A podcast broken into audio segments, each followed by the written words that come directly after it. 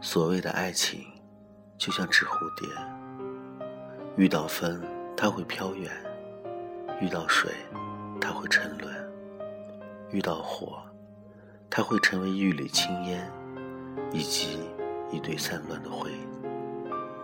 然而，即使知道飞蛾扑火的爱会伤痕累累，也会不顾一切的去追寻。究竟是什么让我们如此陌生？在这流年里，到底谁途经了谁的荒芜？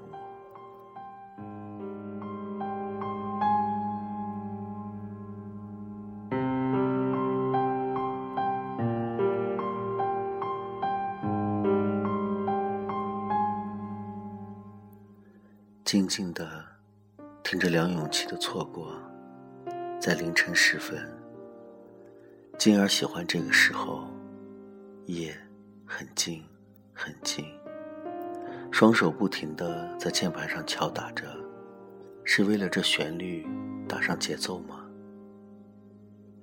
在音乐世界里，寻找着属于自己的那份心情，在文字的国度里，找寻着那份寄托。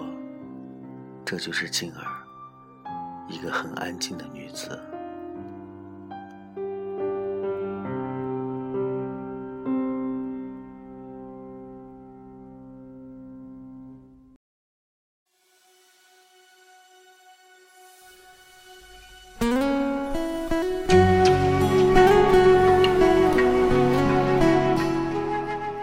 认识静儿，是在我加了一个。叫“商年已末”的文学原创群，这样一个名字，深深的吸引了我。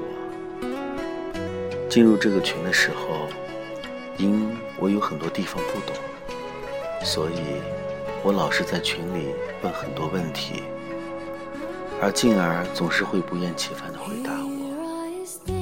出于礼貌，我说了很多次的谢谢，然而静儿给我的回复。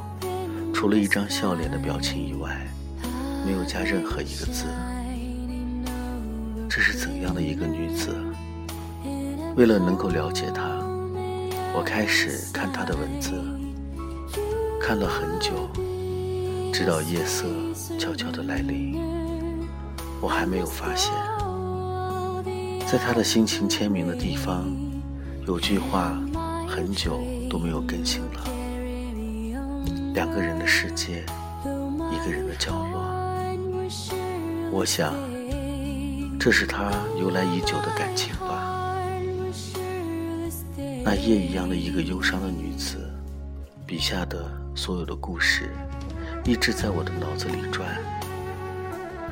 如果没有悲伤的故事，我想静儿也不会一直坚持着写她那些很伤、很伤的爱情吧。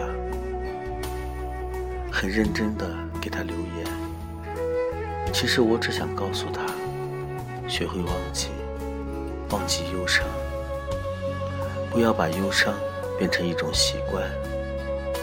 我希望他能够开心。